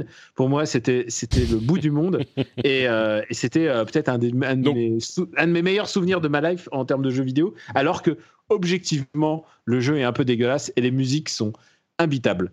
Alors, euh, je pense que ça, ça peut potentiellement, pour un gars qui regarde encore Dragon Ball aujourd'hui, je sais pas si Dragon Ball est diffusé. Est-ce que les qui sont fans de Dragon Ball aujourd'hui, c'est pas plutôt les papas qui essayent de mettre leurs enfants à ça. Et, euh, ça nous en dit long sur la, la parentalité chez, chez Sangoku quand même. Mais euh, mm, je me demande, je me demande si c'est, je me demande si c'est pas genre 20 ans trop tard. Mais en tout cas, s'il était sorti il y a 20 ans, je pense que ça aurait été mon, mon jeu de l'année. Ouais. Mais là, prends, j'ai l'impression que tu prends quand même du plaisir. euh, c'est, Ah oui, c'est- oui. ouais. Alors, si j'avais plein, si j'avais plein de temps, je te jure que je volerais pendant des heures et des heures à ramasser des billes, dans- des billes vertes, des billes rouges, des billes bleues. D'accord. Des billes- Rien à foutre de ce système. Ce système est complètement nul. Et ça me fait penser même à presque à Shenmue, parce que dans Shenmue 3, euh, ils ont rajouté des systèmes complètement obsolètes. Et je pense que ça, c'est un peu leur système obsolète. Ils sont, ils sont obligés de rajouter des petits systèmes qui prennent du temps. Et, euh, ça, euh, c'est vraiment genre ça me, mystifie tellement c'est une mauvaise idée de gameplay. C'est, on peut se demander si c'est pas les, comment dire, les habitudes japonaises, les mauvaises habitudes japonaises, qui sont souvent qui, poussent souvent à rajouter du grind parce que c'est culture, enfin, c'est culturellement dans le, le, les joueurs japonais semblent et asiatiques en général semblent bien aimer ça. Mais, mais du coup, euh, passons à l'autre jeu dont, dont, je voulais que tu nous parles un peu, Yakuza 7. Est-ce que euh, le, la transition, parce que là, on passe d'un combat à temps réel à un combat euh, semi tour par tour, euh, et puis un nouveau personnage. Enfin, c'est une vraie un nou nouveau chapitre pour un Yakuza. Presque nouveau personnage. Parce que c'était bah, le personnage. Ichiban, non, il était dans Ryuga Gotoku Online, en fait. Ah, d'accord, ok, voilà. je m'en rendais pas euh... compte. Ok. Et, et, bah, et bah, écoute, c'est euh, là, on est tout de suite, euh, on est tout de suite, on est tout de suite dans un bon jeu. Et c'est ça, j'essaye de trouver un équivalent euh, dans l'histoire du jeu vidéo parce qu'il doit y en avoir. Et, et j'ai pas la tête assez, euh, assez fraîche pour ça. Mais en gros, dans Yakuza 7, tous les assets existent quelque part. C'est-à-dire, tout a déjà été fait. Euh, les personnages, les combats, les attitudes. Enfin, tu vois, tu, quand je te parle d'assets, c'est-à-dire que la modélisation est faite, l'univers est là, les missions sont presque les mêmes, les missions débiles sont presque les mêmes, c'est-à-dire euh, tu vas chercher des chats, tu vas, bah, tout est déjà là. là. Tu veux dire que, que, les, que les Yakuza euh, d'origine Enfin, le les Yakuza contexte, précédents. Le contexte est complètement là. Sauf que mmh. tous les éléments existent, mais ils ont été utilisés de manière complètement différente. C'est-à-dire, au lieu de faire un jeu avec une base de jeu d'action, ils en ont fait un RPG et ça change tout. Ça n'a rien à voir. Et en même temps, tu es dans un contexte très, très bien, en fait. C'est comme, c'est comme, c'est comme se fondre dans un canapé que tu connaissais il y a très longtemps. T'étais plus en contact avec ce canapé. Et là, tout d'un coup, tu retrouves le canapé que tu aimes. Et tout d'un coup, tu te fonds dedans et tu as l'impression d'être bien. Et Yakuza 7 me donne cette impression, en fait. C'est génial. C'est vraiment c'est euh, un vrai coup de cœur. Hein. J'adore euh, j'adore ce jeu. J'arrête pas d'y jouer. Les choses qu'il me propose sont passionnantes. C'est le premier Yakuza qui me pousse à faire euh, toutes les mini-quêtes parce que comme ça tu débloques les furies. Et les furies, elles sont hilarantes. Enfin, t'as des, as des attaques de langoustine, euh, t'as des, euh, as des cuistots, t'as des furios, t'as as tout. Tout, tout ce... l'univers est déjà là, mais le truc, c'est que tout a été utilisé de manière nawak. Il y a des changements de job. Tu peux changer de job, donc euh, ton, ton héros, euh, il va devenir Yusha parce qu'il est passionné par euh, Dragon Quest. Mais euh, Yusha, c'est héros. Hein. Il va devenir héros. Mais en vrai, il y a plein, il y a plein, plein, plein de, de, choses, de détails basés sur le monde du RPG qui sont des, des références même les minigames loupés, ils sont presque rigolos. Quoi. Il y a un jeu de cartes absolument naze, mais euh, il est presque rigolo quoi, parce que j'ai l'impression qu'il est là pour, pour occuper le temps. Juste euh, pour préciser, certains seront peut-être euh, voudront peut-être en y goûter. Il est sorti qu'au Japon. Il arrive en Europe, enfin en Occident, courant de l'année normalement. Donc il est, sorti, il est, sorti, début janvier au Japon et euh, je pense, honnêtement, c'est à la gueule d'un jeu qui va sortir en octobre, au moment où tous les autres gros jeux sont sortis et qu'il n'y a plus rien à jouer en octobre, mmh. a priori.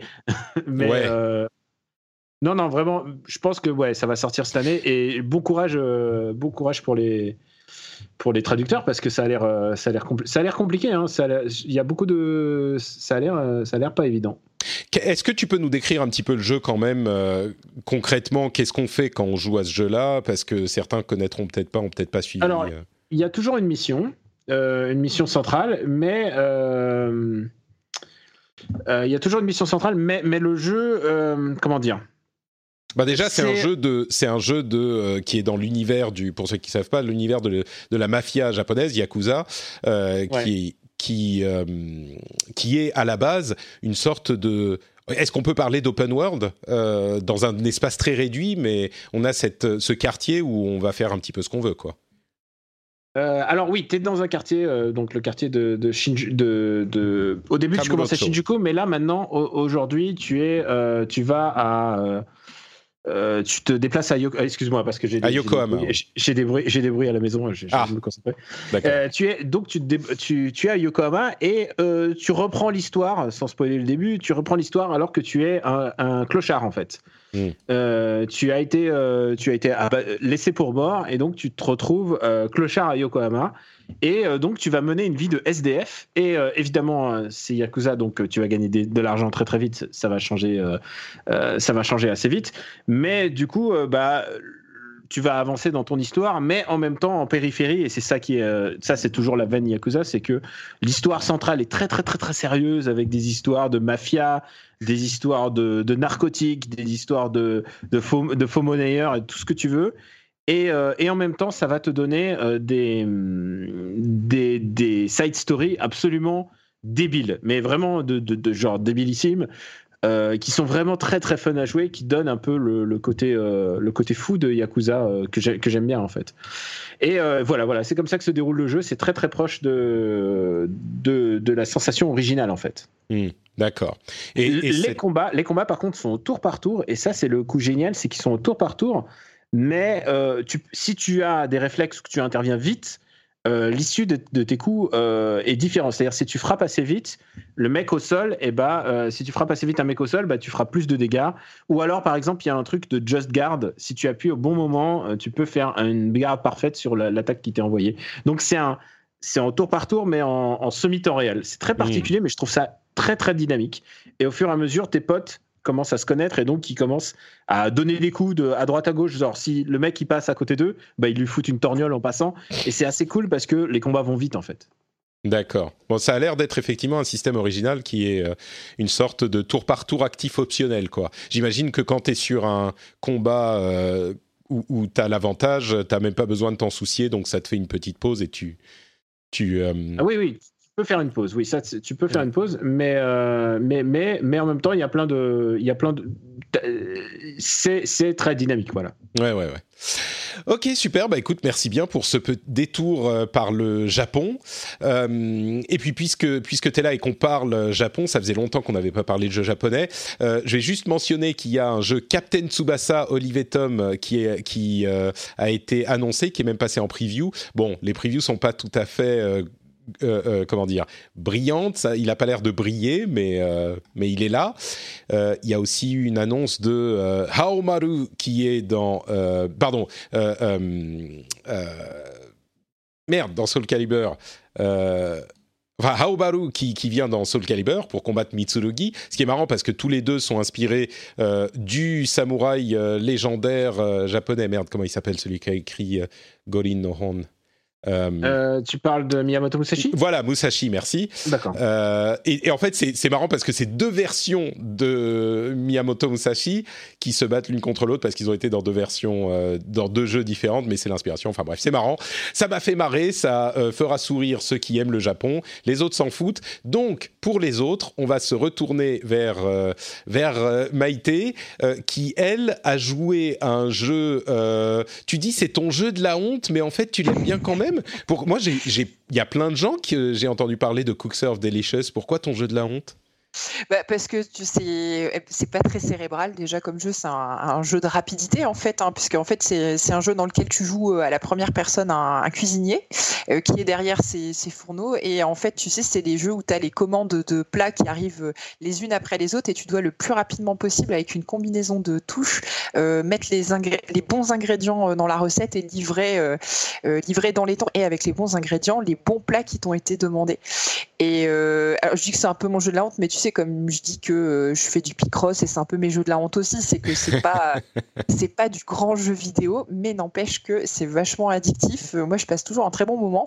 En plus c'est un petit studio qui fait ça qui s'appelle euh, Vertigo Gaming et puis les devs sont, sont ultra sympas. On discute un peu avec eux sur Twitter. Euh, et voilà le, le jeu est hyper polish. Donc si vous aimez le la bouffe, euh, en faire, en manger, euh, c'est enfin moi c'est-. C'est un- plaisir, euh, ne serait-ce que visuellement. Tu vois, il y a de la bouffe de partout. Tu peux faire des bubble tea, tu peux faire euh, euh, du, fait, tu, tu peux faire des burgers, tu peux faire tout ce que tu veux. Enfin voilà, c'est assez. Mais c'est-à-dire qu'il y a, il y a un vrai plaisir de, un plaisir, j'ai presque envie de dire gustatif. Complètement. ouais, Ah, j'adore. Et en fait, donc, as, par exemple, quand tu dois faire un bubble tea, tu as plein de déclinaisons de bubble tea euh, possibles. Donc, il faut bien que tu mettes les bonnes saveurs euh, et le plus rapidement possible. Tu peux améliorer ta cuisine. Bah, c'est un peu le, jeu de la dinette, euh, mais version jeu vidéo. Quoi. Ah, j'adore la dinette, moi. Moi, je suis. Je, je, je, j'étais, quand j'étais plus jeune, je regardais plein d'émissions de cuisine. J'adorais ça. Euh, je ne cuisinais pas forcément moi-même, euh, mais j'adorais regarder les émissions de cuisine. Donc euh, peut-être que c'est le même type de plaisir qui est activé par, par ce jeu-là, quoi comme c'est un jeu de rapidité, un peu un jeu de rythme, tu as une sensation de flow qui arrive très vite dans le jeu ah. dès que, tu, maîtrises un petit peu. Et voilà, c'est donc c'est le troisième. Là, il vient de sortir en accès anticipé euh, hier. Euh, tu peux l'avoir pour genre 10 euh, ou 11 euros, je crois, sur, sur Steam. Et j'étais, je suis tombé complètement par hasard dedans. C'est un pote qui m'avait offert le tout premier. Donc là, ils en sont au numéro 3. Et franchement, allez-y, parce que en plus, c'est des jeux qui sont bien réalisés. Avec, tu vois que les mecs qui, qui ont fait le jeu l'ont fait avec beaucoup d'amour. C'est très joli. Il y a des très bons doublages. Enfin voilà, c'est, ça reste un petit jeu très bien fait. Euh, moi, je suis complètement accro. Je connais plein de gens qui sont très accros aussi, et j'espère que après cette émission, j'aurai fait euh, d'autres tu, tu, me répètes le nom, le nom du jeu que je cherche? Alors, c'est Cook Serve Delicious, et donc là, c'est le numéro 3. Ok, bah écoute, je vais, je vais, je vais jeter un coup d'œil. J'adore les jeux de cuisine. Ah bah tu me eh ben diras, j'espère que ça te plaira. un, premier convaincu, j'espère qu'il y en aura d'autres euh, parmi les auditeurs. Euh, ok, donc euh, je répète le nom encore une fois Cook, Serve, Delicious. Donc cuisiner, servir et délicieux. En anglais, pour ceux qui parlent la langue, je, je déteste ces poncifs, la langue de Shakespeare. Euh, Allez, quelques petites news euh, passées rapidement. Je vais faire euh, mode mitraillette et puis après ça, vous pouvez me dire euh, s'il y a des choses qui vous intéressent là-dedans et puis on continue à avancer.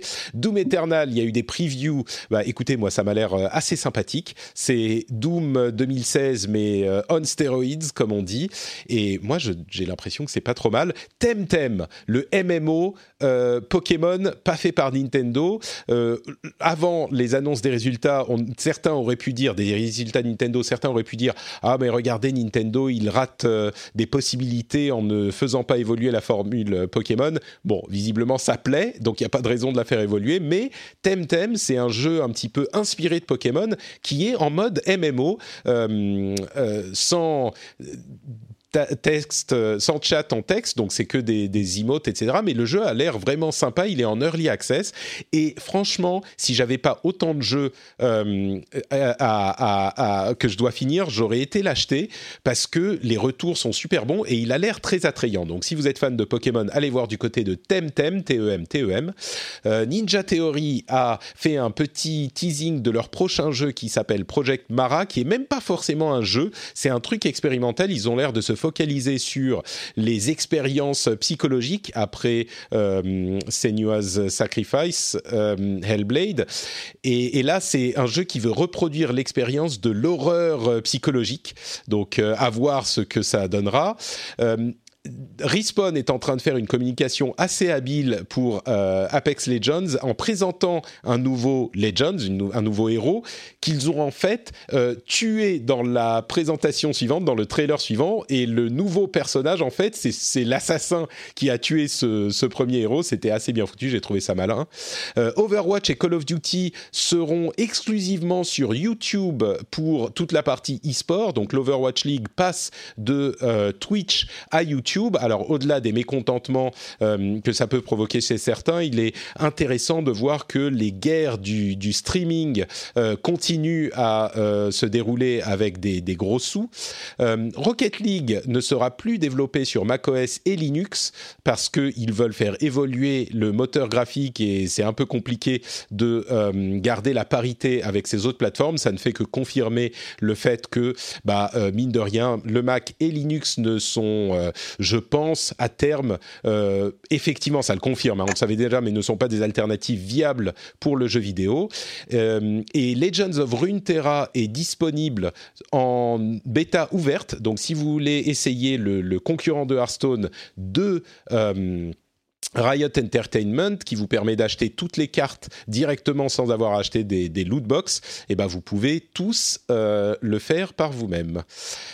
Voilà pour les, les petites news que je voulais évoquer. Est-ce qu'il y a des choses qui vous parlent là-dedans, sur lesquelles vous voulez euh, que vous voulez commenter, ou vous me dites si on avance? On peut avancer, je pense. On peut avancer. D'accord. Euh, même pas un petit mot sur Temtem. Oh, je suis déçu. Moi, c'est Bah, un petit peu. euh, J'ai des, potes là qui se le sont achetés, qui s'y sont mais ils m'ont pas assez convaincu. Ils n'ont pas été assez, Ah. assez enthousiastes pour me convaincre. Ah zut, moi je voulais des gens super enthousiastes. Bon bah on attendra, il est en early access de toute façon. Euh, des trucs du Japon, là encore pour faire honneur à Daniel. Fantasy Star Online 2 arrive en bêta sur Xbox One en février. Euh, il Un, y a, un jeu qui, est- qui existe déjà sur Switch. il est disponible en Europe, euh, Fantasy Star. Non, il est disponible au Japon et il Ah. est entièrement en, en cloud. C'est-à-dire, euh, t'as t'as rien à installer. euh, C'est en un- streaming, ouais. C'est en streaming et, et, euh, par contre, je pense que c'est tu, tu, tu peux pas y arriver. euh, ça ne marche pas bien. euh, depuis la France, à chaque fois que j'ai essayé, Ouais. j'ai toujours eu un message d'erreur. Ah. Donc je crois que ils ont ils ont bien fait le travail pour nous empêcher de jouer. Euh, bon, du Japon en streaming, c'est un peu compliqué quand même. Euh, Ouais, ça, ça- peut fonctionner bien, mais euh, il y a un jeu Saint Seiya qui arrive sur iOS et Android, les Chevaliers du Zodiac. Bon, c'est pas du Zodiac là, du Zodiac. C'est bon, juste pour mentionner, parce que Chevalier du Zodiac, on est dans notre trip euh, Japon. Et il y a un jeu Monster Hunter Riders, qui est un jeu Monster Hunter, qui arrive sur iOS et Android aussi, de la part de Capcom. Euh, je ne sais pas si euh, c'est des jeux qui valent le détour ou valent le coup d'être essayés, mais Saint Seiya, ça avait l'air d'être un truc quand même très classique, mobile, avec des, des personnages à plusieurs forces à faire évoluer et tout ça. Bon, c'est peut-être pas notre tasse de thé. Mais Monster Hunter Riders, je ne sais pas du tout ce que c'est. Il faudra regarder de ce côté-là. Euh, et enfin, dernier euh, sujet que je voulais évoquer, c'est le top euh, des jeux de la décennie aux États-Unis. Parce que, encore une fois, c'est un petit peu l'autre thème en plus du Japon de cet épisode, je crois. L'impression qu'on a dans notre communauté de gamers, de, vrais gamers, eh ben, elle, elle réalise pas ce qu'est la réalité justement du jeu vidéo dans le monde. Bon là c'est spécifiquement aux États-Unis, mais euh, je ne sais pas si vous avez regardé les notes, mais dans le top 10 des euh, revenus, alors il n'y a pas dans ce top 10 les revenus en ligne de Nintendo, donc ça pourrait un petit peu changer les choses, mais sur la décennie je suis pas convaincu que ça bouscule non plus tout le top, euh, parce que les ventes physiques sont comptées et les ventes numériques de tous les autres sont comptées. Et donc dans le top 10, à votre avis, quelle est la série qui domine? Bah, moi, j'ai sous les yeux, donc je vais pas. C'est en, Dave. Attends, c'est en popularité ou c'est en quoi en, en revenus, en revenus. En revenu. euh, et- Donc c'est pas juste les ventes, c'est aussi euh, tous les achats in-game. euh. Ouais, tous les revenus qu'ils ont générés. euh, je sais pas, FF14 Alors la série, c'est un petit peu un piège, mais quand même, c'est Call of Duty aux Ah, d'accord. États-Unis sur la décennie. C'est Call of Duty, et là vous pourrez lui dire, ouais, bon, ok, euh, il y a un ou deux jeux dans le top 10. Non, non, non, je vais vous lire le top 10. Grand Theft Auto 5, ok. Ensuite, Call of Duty Black Ops, Call of Duty Black Ops 2, Call of Duty Modern Warfare Warfare 3, Call of Duty Black Ops 3, Call of Duty Ghosts, Red Dead Redemption 2, Call of Duty World War 3, Call of Duty euh, Black Ops 4 et en 10 Minecraft. 7 jeux sur 10 qui font les plus gros revenus euh, de l'industrie du jeu vidéo aux États-Unis. 7 jeux sur 10, c'est des Call of Duty. Et si on passe dans le top 20, on rajoute 3 Call of Duty. Donc tous les Call of Duty qui sont sortis sur la décennie sont dans le top 20 des jeux qui ont généré le plus de revenus. Donc c'est vraiment euh, la raison pour laquelle j'en parle, et je voulais finir avec ça, c'est que on a des, une image de ce qu'est l'industrie du jeu vidéo qui est très biaisée en fait. Et ça, je pense que ça permet de remettre les choses au, au- au clair un tout petit peu. Encore une fois, c'est aux États-Unis, ça serait peut-être un petit peu différent euh, en Europe. Je suis pas convaincu que ça soit complètement différent non plus. Donc euh, voilà, je voulais finir avec ce chiffre euh, marteau. Et tu sais quoi, dans l'industrie du cinéma, tu flipperais aussi, hein, parce que. Ah oui Bah, tu veux qu'on fasse un jeu puisque c'est l'objet de- du dernier euh, Super Ciné Battle, un podcast pas mal, euh, ok que je, que je host. Mais tu- on va on va jouer au jeu des devinettes. Quel est euh, quel est le film qui ne soit ni une suite, ni une licence, ni une adaptation, ni une, un remake, euh, qui n'appartient à aucune franchise, qui est le premier euh, premier film au box-office mondial de la décennie? Euh, Avatar? Ah bah non, il est sorti euh, dans la décennie Ah, dans la décennie précédente, merde. Ouais. un Pixar peut-être Non? Ah oui, tu brûles, tu brûles. Un Disney? Euh, tu, tu brûles, tu brûles, ouais. Euh, non, c'est un Disney, ouais. D'accord. Euh, la, Re- la Reine des Neiges peut-être? Non. Ah non, 37e c'est- C'est une place. adaptation. 37e place. Non, mais en plus, il y a une suite, mais bon, je on pourrait dire la Reine Neige, mais 37e place, c'est Zootopie. Zootopie? Ouais, c'est Utopie. étonnant. C'est- Ah là là Et attention, le deuxième film, le, euh, qui, donc, qui n'est ni une suite, ni un remake, ni un spin-off, ni un reboot, ni une franchise, ni un univers partagé, 45e place. Donc déjà, tu déjà, en as 36 avant. Et ensuite, tu retombes encore 10 places plus loin. C'est 45e, Bohemian Rhapsody. Ah ouais? Ouais. Sur... Ah ouais, ça Et- c'est... Ouais. Et, et 54e, là, c'est Pixar, c'est vice-versa. Eh ben. 54e. Ouais. Non mais voilà, donc euh, on les a classés dans le Super Ciné Battle. C'est- Ça a été Et, pas et mal c'est de... en, c'est en box-office euh, États-Unis de la décennie C'est en ou box-office worldwide. Worldwide, oui, parce que Bohemian Rhapsody, c'est vraiment worldwide qu'il a cartonné. Hmm, D'accord. Intéressant, intéressant. Bon, bah écoutez, euh, si vous voulez plus de détails là-dessus, vous pouvez aller écouter Super Ciné Battle, un des nombreux podcasts du euh, Robotics Podcast Universe de notre ami Merci Camou. Senpai. Elle- elle J'ai beaucoup appris. euh, Sachez-le, j'ai beaucoup appris grâce à grâce à toi, Patrick. Patrick m'a coaché, il m'a donné des conseils, il m'a dit prépare Ah, bien ton truc. On s'est, Euh, on s'est vu plusieurs fois, euh, il y a de nombreuses années maintenant. euh, on s'est pris des petits cafés, des petits rendez-vous en amoureux, tout ça, où on a discuté Ouais, ouais, de tout ouais. Ça Avant que tu pensais. partes, ouais. et euh, maintenant, euh, et, et j'ai bien écouté, euh, j'ai bien retenu la leçon, et surtout, je voulais bien faire les choses. Et Patrick, il m'a dit, euh, surtout prépare-toi avant et tout, fais pas ça à la légère. c'est pour ça que j'ai attendu plus de deux ans avant de le faire. Mais Patrick, c'est mon, Patrick, c'est mon senpai. De... Ah. Et, j'ai encore plein de choses à apprendre. Par exemple, dès le début du podcast, tu remerciais les patriotes, alors que nous, parfois, on est tellement naze, on, on oublie de le faire de tout l'épisode. on n'est pas des commerciaux, on n'arrive pas, nous. Ah, mais Donc, il faut. faut- c'est, c'est un truc euh, effectivement qui, qui compte parce que mine de rien, il y a beaucoup de gens qui écoutent pas jusqu'à la fin. Tu sais, Oui. Euh, Oui, le taux de complétion sur les podcasts est quand même important, mais on est à euh, souvent 60, 70, 80% euh, Et donc, euh, oui, pour que les gens qui veulent entendre leur nom, euh, ça leur fait plaisir, tu vois. Donc, euh, Tom m'a tout appris. Mais si, si ça peut te rassurer, je sais que chez Gamerside aussi, on a beaucoup de mal à, à remercier les, les Patreons parce que je pense qu'on culpabilise toujours un petit peu de prendre euh, un peu d'argent aux, aux gens alors qu'ils nous en offrent généreusement. écoute, euh, vous, c'est pour payer la bière, ça, c'est, ça, ça ne peut pas être culpabilisant. Euh, c'est forcément positif. Alors, comment dire? Bon, ben merci en tout cas à tous les deux d'avoir été là. Euh, Dites-moi où on peut vous retrouver. Donc, euh, vous mentionniez les noms des podcasts. Gamerside pour toi, Escarina, et puis Kiss My C'est Geek. C'est même super Gamerside maintenant, ouais, et C'est toujours vrai. euh, Kiss My Geek, et puis bah, sur Twitter, Escarina underscore. Ça marche. Daniel. Bah pour ma part, euh, Robotics sur Twitter. Donc je m'appelle Daniel Andreev. J'écris parfois ce Game Cult, donc le test de Ryuga Gotoku 7, à savoir Yakuza. Le dernier euh, sera disponible là-bas. Et puis, bien évidemment, euh, bah, vous pouvez me retrouver sur le podcast After Eight. On était en petite pause parce que mon camarade était malade. Euh, une maladie qui fait tousser, mais qui n'a rien à voir avec les virus dont on parle dans l'actualité, fort heureusement. Et il y a Super CD Battle que je présente aussi. alors, donc, Quicks, avec Quicks, on fait After Eight. Avec Papa, on fait Super Ciné Battle. On vient de dépasser l'épisode 100. Donc, ça y est, on a dépassé l'épisode 100. Donc, on s'attaque au film de la, des- de la décennie 2010, puisque euh, c'est pas tous les jours, on s'attaque à une nouvelle décennie. La prochaine, prochaine décennie, il faudra attendre très très longtemps. Donc, on est, on est ravis de s'attaquer aux films bah, plus ou moins récents. Et, euh, et puis bien sûr, bah, BD sans modération que je faisais avec ma compagne, mais euh, pour l'instant on est en congé, euh, on va dire que c'est un podcast en congé maternité. Donc sinon vous avez toujours Gaijin Dash dans lequel vous pouvez me retrouver et différents autres projets, mais voilà, en général j'en parle sur Twitter ou, ou bien sûr dans, dans les différents podcasts que je présente ou que je co-présente. Eh ben, c'est magnifique. Et le lien vers ton... Voilà. Le lien vers ton compte Twitter sera dans les notes de l'émission, comme ça les gens peuvent aller là-bas pour tout retrouver. Euh, ça sera le cas évidemment aussi pour euh, Maïté. Et pour moi, c'est Note Patrick sur Twitter, Facebook et Instagram. Et vous pouvez retrouver cette émission sur frenchspin.fr. Et euh, vous pouvez également soutenir l'émission sur patreon.com slash rdvjeux.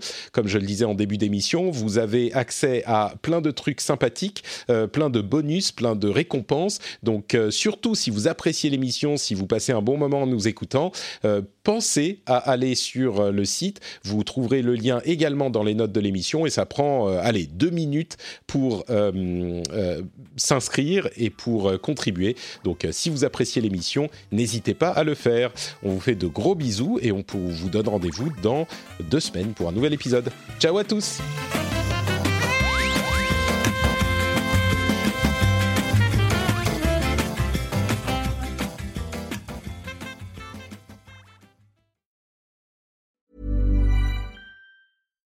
Hi, this is Bachelor Clues from Game of Roses, of course, and I want to talk about Club Med. Everybody knows Club Med has been the pioneer of the all inclusive resort since 1950, with almost 70 resorts worldwide, ranging from beachside destinations in the Caribbean and Mexico to exotic locations like the Maldives and Morocco, or even the mountain destinations like Japan and the European Alps. Dine on delicious gourmet cuisine, enjoy more than 20 activities, and make memories with your family. For more information, visit clubmed.us or call 1 800 Club Med or your travel advisor.